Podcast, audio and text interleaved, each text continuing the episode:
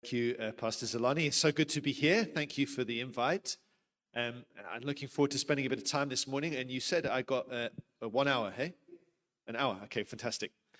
No, I'm joking. He, he's actually given me a very strict half an hour.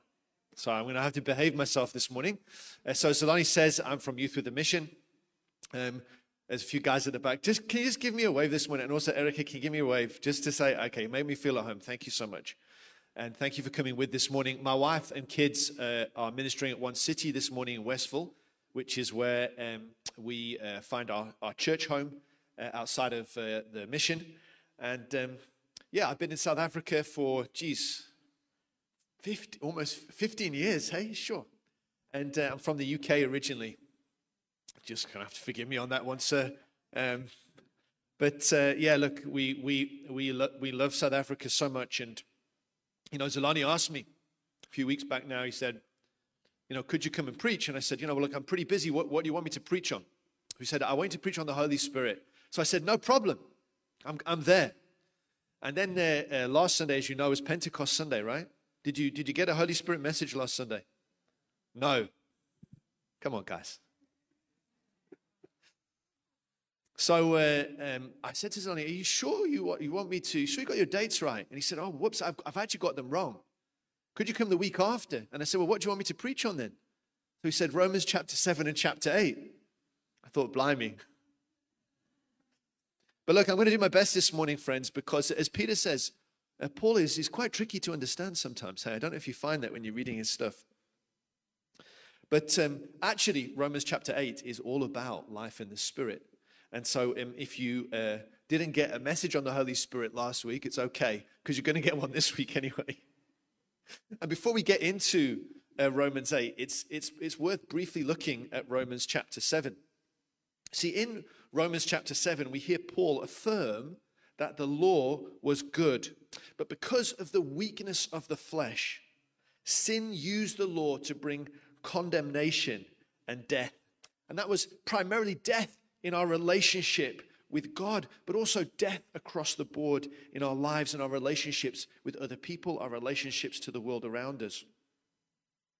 Paul's heart cry in Romans 7 is really poignant. It, it stands out. Paul cries out like this He says, Wretched man that I am, who will deliver me from this body of death? He That's kind of a, quite an intense thing to say, hey? Paul cries out in anguish because even though he trusts the goodness of God's law, he's unable to keep it. Now, there is a genuine debate between theologians regarding chapter 7, whether Paul is talking only about his unregenerative life as a Pharisee, that's before he encountered Christ, or whether he is talking about his life before Christ and he's talking about the Christian life too. There's, there's a debate, and there's some really heavy hitters who disagree on that. And so, what I can say this morning to you is that whether Paul is only referring in chapter 7 to his life before Christ, or actually his life before Christ and his life after he becomes a Christ follower, it's clear that if you're trying to live a righteous life, this is what Paul is one of his points is in Romans. If you're trying to live a life which is right with God, in right relationship with God, by keeping the law, that is, by human effort or willpower, the very thing that you're going to try and do, you will fail to do. And, and you know, I thought of a practical example of that. So the other day, um, uh, I, I let my wife drive my car. And uh, the next day, when I came to drive the car, it wouldn't start. I asked her, What's going on? She couldn't explain it. And then I said, okay, well, we're going to have to jumpstart this car then. Now, my wife doesn't know how to jumpstart a car, so she had to push. That's just how it worked out. It sounds bad, but that's the honest truth.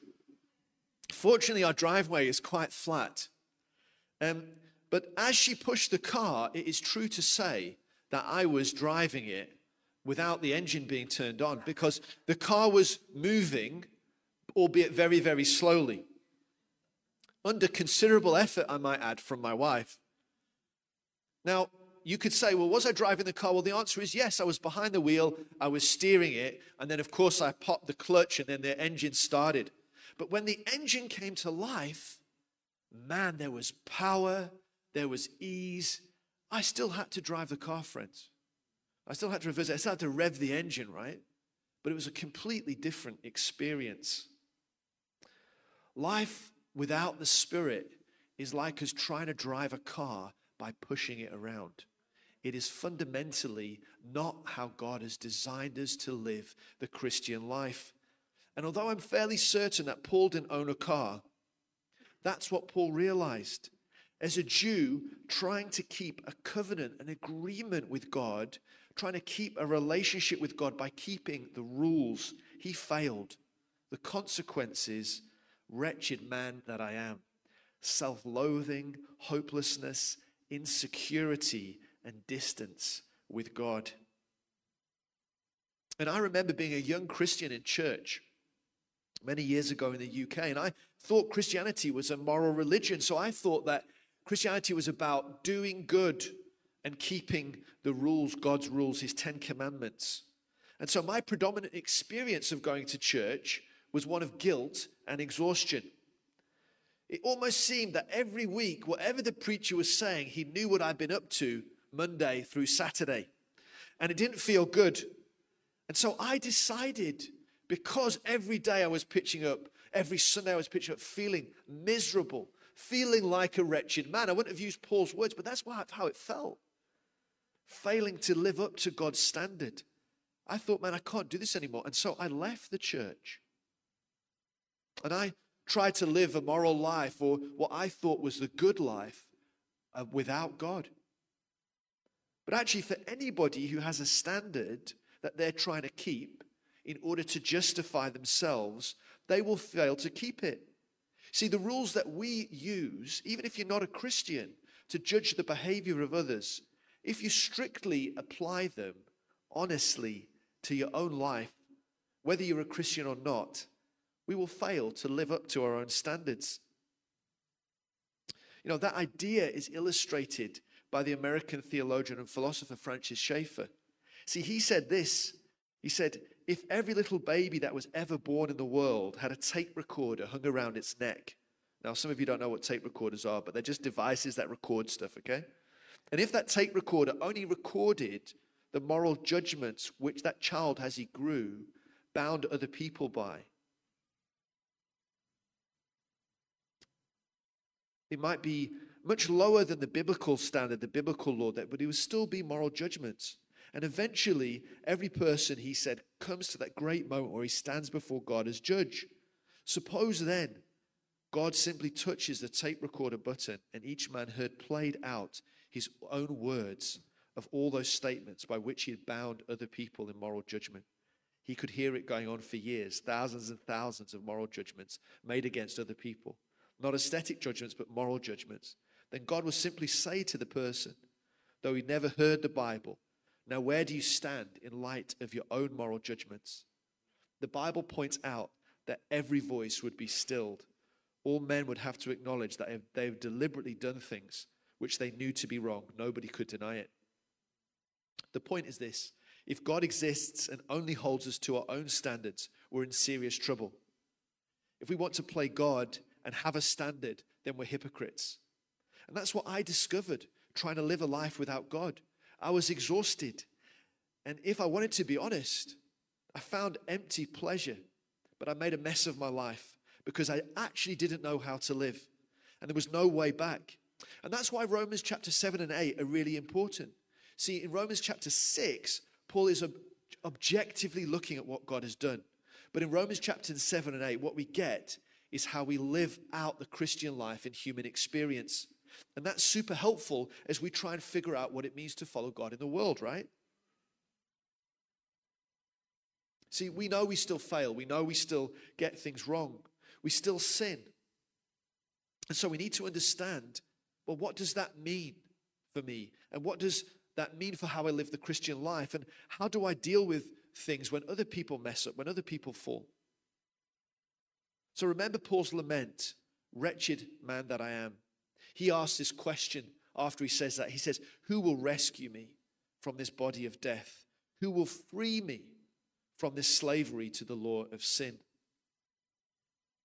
And here's the point that Paul is wanting to develop being a Christian means resting in the finished work of the cross, but it also means living a spirit filled life that brings genuine change and demonstrates the Lordship of Christ in our life. So, what Paul is addressing here then in Romans 8, as we come to the text, is what the normal Christian life looks like. And one of the things that we can say is that Paul is definitely not advocating a defeated life of sin as the normal Christian experience. So let me read Romans chapter 8, 1 to 17. And it's a long bit of scripture, but it's still a lot shorter than the two chapters that you were blessed with this morning. So this is what Paul says in Romans 8. There is therefore now no condemnation for those who are in Christ Jesus. For the law of the Spirit of life has set you free in Christ Jesus from the law of sin and death. For God has done what the law, weakened by the flesh, could not do by sending his own Son in the likeness of sinful flesh and for sin, he condemned sin in the flesh, in order that the righteous requirement of the law might be fulfilled in us, who walk not according to the flesh, but according to the Spirit. For those who live according to the flesh set their minds on the things of the flesh, but those who live according to the Spirit set their minds on the things of the Spirit. For to set the mind on the flesh is death, but to set the mind on the Spirit is life and peace. For the mind that is set on the flesh is hostile to God, for it does not submit to God's law. Indeed, it cannot. Those who are in the flesh cannot please God. You, however, are not in the flesh, but in the Spirit. If, in fact, the Spirit of God dwells in you, anyone who does not have the Spirit of Christ does not belong to him. But if Christ is in you, although the body is dead because of sin, the Spirit is life because of righteousness. If the Spirit of Him who raised Jesus from the dead dwells in you, he who raised Christ Jesus from the dead will also give life to your mortal bodies through his Spirit who dwells in you. So then, brothers, we are debtors not to the flesh to live according to the flesh. But if you live according to the flesh, you will die. But if by the Spirit you put to death the deeds of the body, you will live. For all who are led by the Spirit of God are sons of God. For you did not receive the spirit of slavery to fall back into fear, but you have received the spirit of adoption as sons, by whom we cry, Abba, Father. The Spirit Himself bears witness with our spirit that we are children of God. And if children, then heirs, heirs of God and fellow heirs with Christ, provided we suffer with Him in order that we may also be glorified with Him. This passage is rich, but I want to highlight three aspects that Paul gives us to live a life empowered by the Spirit. And here are my three headings this morning so you know where we're going. Number one, He's come to stay. Number two, He's come to set us free. And number three, He has come to testify to our hearts. So let's look at point one He's come to stay. Christianity is an experiential religion. That means if you don't experience God in some way, you, you're not a Christian, okay? What we believe is that God has taken up residence, He lives in us. So, you know, often when we pray in church, we'll, we'll pray something like this um, uh, Holy Spirit, please would you come and, and attend our worship meeting? He's already here. That's the point of Pentecost. And when we think of Pentecost, we tend to think maybe of the power gifts or of Peter preaching or the, the enabling of the Spirit for the mission of God. And those are legitimate aspects of what happened at Pentecost. But on a more fundamental level, what we learn is that God has come to dwell with his people, with you and me, in temples of flesh. No other religion makes that claim. God's intention through Christ was to come and take up residence in us as human temples that carry his precious Holy Spirit. Christianity, therefore, is not primarily about going to be with Jesus in heaven when we die. It's heaven coming down and God dwelling with us now. Now, that's game changing thinking because it means not only that we can enjoy God now, but we can be empowered to live for Him now. In other words, Christianity is not spiritual life insurance. When we look at the passage, we can see who has come to stay. Verse 9 You, however, are not in the flesh, but in the Spirit, if in fact the Spirit of God dwells in you. Verse 10 Anyone who does not have the Spirit of Christ does not belong to him. But if Christ is in you, although the body is dead because of sin, the Spirit of life because of righteousness. Verse 11 If the Spirit of him who raised Jesus from the dead dwells in you, well, what's Paul saying? He's, he's using different terms interchangeably. The Holy Spirit living in you, the Spirit of Christ in you, God who raised Christ from the dead in you. Paul uses these terms almost interchangeably. And we can understand that it's actually the person of the Spirit who resides in us.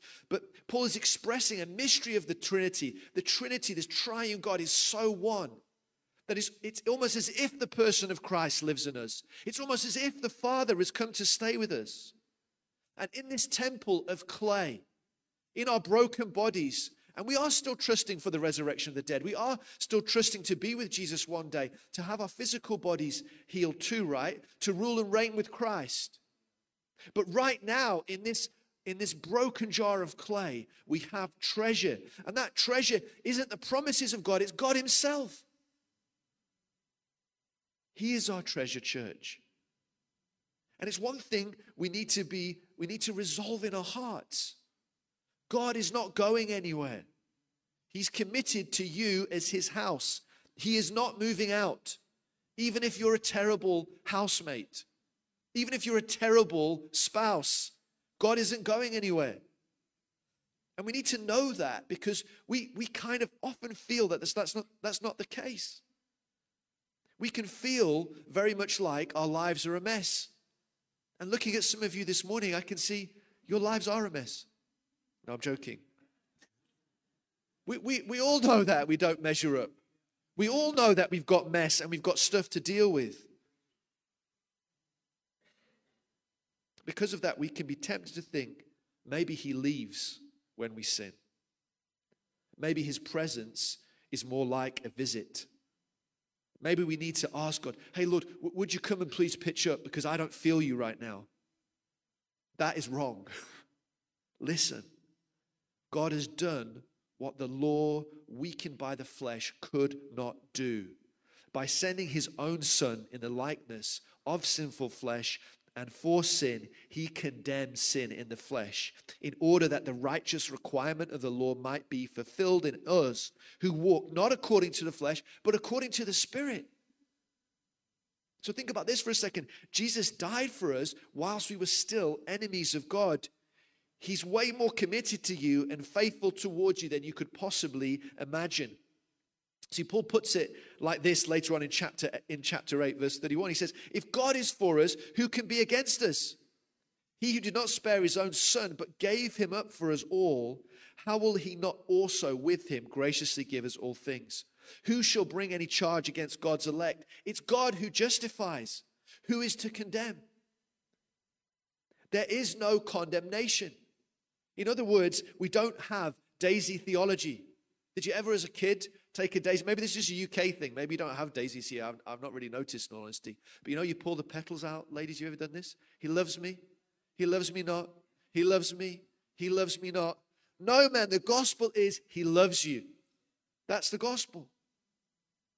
And the closest example that I can think of that from human life is marriage. Right? Marriage is a picture of the gospel, right? We covenant with one another for better or worse, in sickness or in health.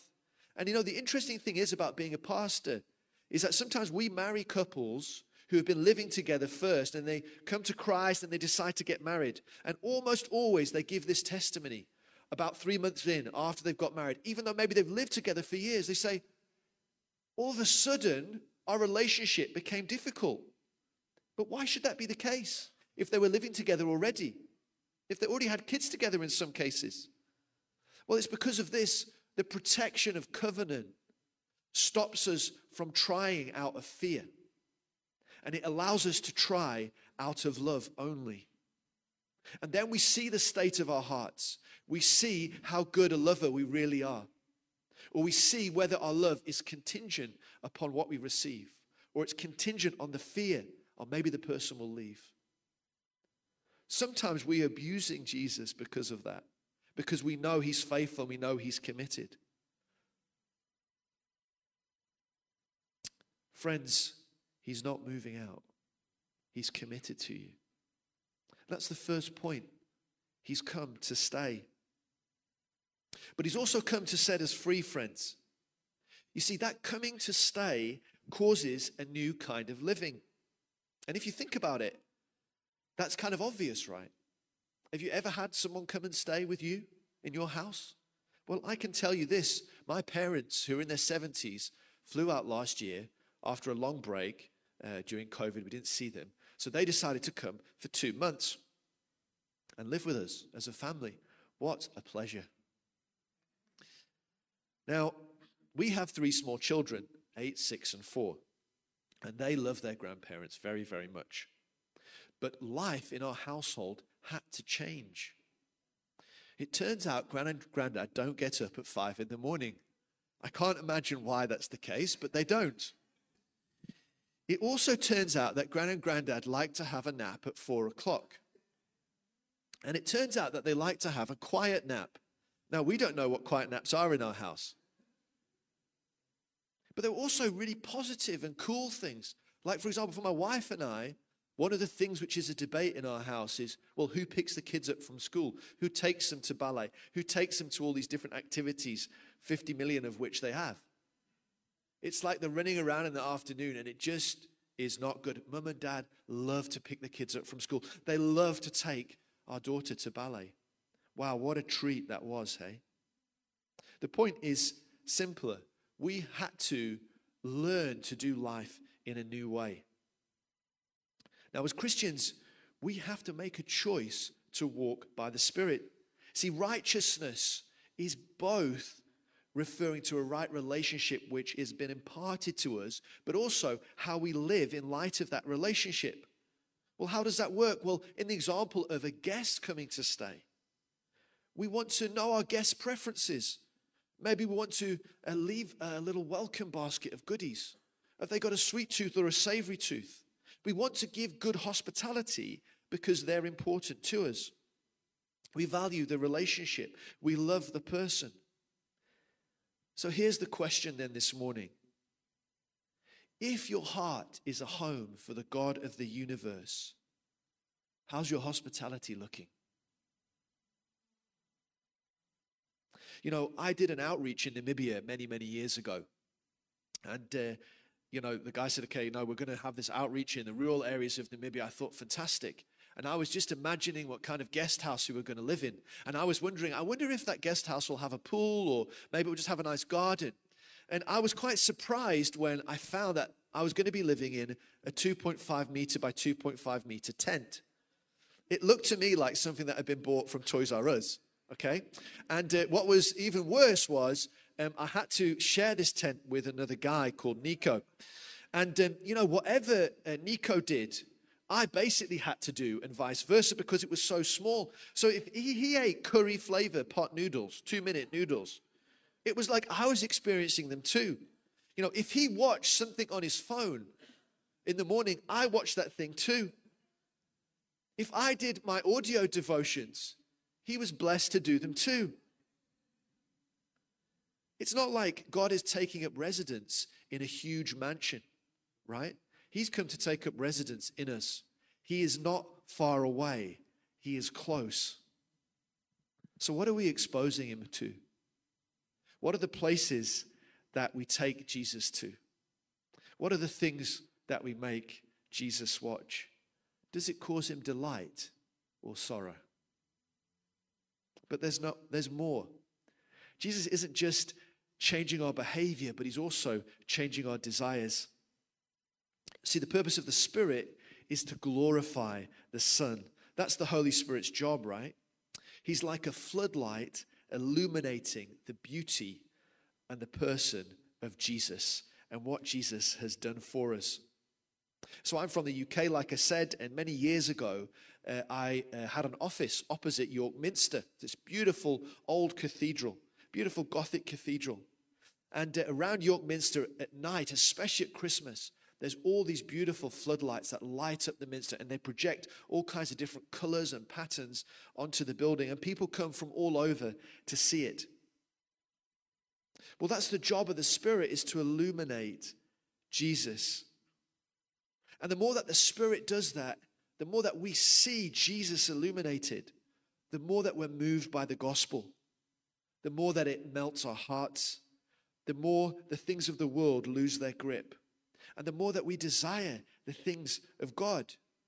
And romantic people know that.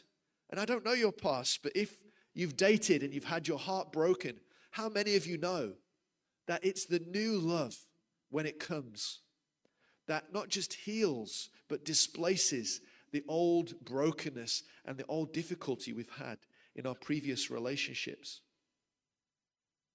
The Spirit is causing us to fall deeper in love with Jesus. And this displaces and moves out our old broken loves, our disordered loves, because the love of Jesus is better. And this work is the Spirit's work. But we can ask the question are we partnering with Him in that? Are we complying with what He's doing? Paul describes that action in this part of Romans as walking with the Spirit. How do we do that, friends? Well, in their commentary on Romans, I did actually read some books for this, you'll be pleased to know. Roger Forster and Paul Marston say this it's all about mindset. If we focus purely on the physical realm, whether that be in the flesh, in the sense of just enjoying sinning, or in the sense of purely human self effort to be good, then it leads to spiritual death. To set their minds upon is a Greek phrase, to take the side of. Because of the Spirit's presence in the believer, we now have an alternative way of doing life. So in us, we have two alternative minds, so to speak, and we choose on which to focus. This is played out in practice whenever we keep line of sight of Jesus. And this is what the spiritual disciplines are for, friends Bible reading, prayer, worship, fellowship, silence, community, contemplation, coming together to celebrate on a Sunday, to name a few. These are simply spaces we choose to focus on Jesus and ways in which we offer our surrender to the Spirit so He can reshape us. So, this is what I'm trying to say. My dad uh, loves boats, and so he bought himself a sailing boat. It's a 23 foot postal boat. It's got a tiny electric motor on it just to get him out past the jetty into the main bit of the lake.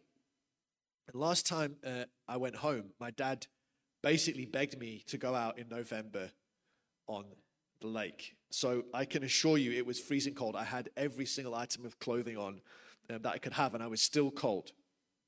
But the interesting thing was, after he'd used the electric motor to get us out into the middle of the lake, um, it was quite a windy day, so the boat uh, actually wasn't stationary. And so the wind on the side of the boat, uh, even though the sails weren't up, uh, actually was moving the boat around. But as soon as my dad unfurled the main sail, the wind caught that sail, and man, the boat started to move, hey? That's what the spiritual disciplines are like. It's like us unfurling a sail. It's like the Holy Spirit is at work, irrespective of how thick headed we might be, of how busy we might be, of how distracted we might be, of how addicted to this we might be. But if you want to grow and you want to move in the Christian life, then God has created ways where we can take a posture of surrender and catch what the Spirit is doing. Are you with me? I thought about this scripture this morning. Even youths shall faint and be weary, and young men shall fall exhausted. But they who wait for the Lord shall renew their strength. They shall mount up with wings like eagles. They shall run and not be weary. They shall walk and not faint. So that's the second thing. We've had, uh, He's come to stay, He's come to set us free. And then lastly, as I land, we're going to look at He's come to testify to our hearts. The Spirit confirms our identity as children of God. That is both a fact we learn and something that we live out and experience. He says this in verse 15 For you did not receive the spirit of slavery to fall back into fear, you have received the spirit of adoption as sons, by whom we cry, Abba, Father. We have a Father, and we have a kind of access to the Father that's one of tenderness and approachableness. That's the Abba in the Father, right? It's something like our English word daddy. You know, many years ago, uh, I was preaching at one city. My daughter was just able to walk. I think she was probably about three years old. And, uh, you know, I was like mid flow in my preach. And she just came up to me r- right at the front there. Everybody's watching. Uh, I don't know where my wife was at that moment, but she obviously wasn't on a game. And then my daughter just stretches out her hands and say, "Look, I want you right now." You know, she's not interested in uh, the preach or the sermon, or she could care less about the 300 people that are sat there. She just wants a dad. That's the same way that we can come to dad. It's, it's not formal, it's intimate. Do you approach him with intimacy? My daughter knew that she could just come. We can come to the Father, and the work of the Spirit causes us to remember we're adopted. What does that mean? Well, from a first century perspective, it means that we have all the position and privilege of sons. Paul here is talking about our full inheritance in God, both present now as first fruits, but also the fullness of that inheritance is still to come the redemption of the body, to rule and reign with Christ. Our cry now is a guarantee of our full inheritance. And that cry is important because so often we are tempted to save ourselves either by, by believing we can live the Christian life in our own strength or because when we fail, we're tempted to live out of that place of the garden and to return back to guilt and shame and hide from God. And at those times, it's easy for our hearts to condemn us. And I don't know if you've struggled with that particular sin that you couldn't shake. And in those aspects, it's easy to sit in condemnation and defeat as a Christian. This can tempt us to abandon grace and go back to earning. And after I came to Jesus when I was a new Christian, I knew that God had done something real in my heart, but I didn't understand some of the foundational things about the Christian life. So I remember having messed up on a number of occasions. I remember as a young Christian bargaining with God God, I'll never do that again. Lord, if you overlook this one, I'll go to church twice next week. God, I will do uh, so many good deeds to make up for this thing that I've done. You see, that kind of thinking and that kind of living demonstrates a lack of understanding of what the gospel is and what God has done for us. So, how did I get out of it, friends? Well, this God is so faithful. When we are feeling convicted because we've done something wrong, it's helpful to understand that this feeling of conviction, conviction is not God abandoning us, but rather the evidence of his presence and the ministry of the Spirit to us. You see, conviction leads us back to God, condemnation leads us away from him. See, when we're convicted, God is treating us as sons, not illegitimate children. In those moments where the enemy comes and tells us we are disqualified because of what we've done, when he brings guilt and shame, and tries to convince us to hide from God, the Spirit is coming to find us, to clothe us, and He testifies to our hearts that God has come to stay and that He's not leaving, that God is good and that He loves us, that the finished work of the cross, the work of Christ, is more than sufficient. So here's my conclusion for us this morning, church. As we go out into the week, let us be led by the Spirit and live in the reality that He's come to stay, that He's come to set us free, and that He's come to testify to our hearts. I want to end with this quote from C.S. Lewis, speaking of the transforming work of God in our lives. Lewis said this He said, Imagine yourself as a living house God comes in to rebuild that house. At first, perhaps you can understand what He's doing. He's getting the drains right and stopping the leaks in the roof and so on. You knew that those jobs needed doing, and so you're not surprised. But presently, He starts knocking the house about in a way that hurts abominably and does not seem to make any sense. What on earth is He up to? The explanation is that He is building quite a different house from the one you thought of. Throwing out a new wing here, putting on an extra floor there, running up towers, making courtyards. You thought you were being, being made into a decent little cottage, but he is building a pa- palace. He intends to come and live in it himself. Let's pray.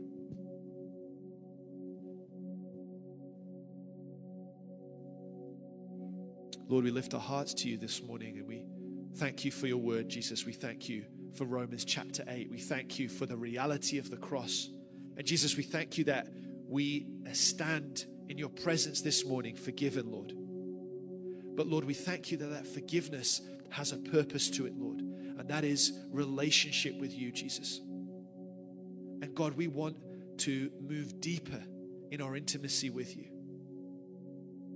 Lord, let us not be satisfied with with a kind of spiritual life insurance. But Lord, let us delight in you on a daily basis. And Jesus, we ask that you would come and speak to us now by your Spirit. Lord, help us to reorder our lives. Lord, help us to keep that line of sight, Jesus, on you. And Father, when we do mess up, thank you that your grace is sufficient, Lord. Thank you that you've promised never to leave us nor forsake us. In your mighty name we pray. Amen.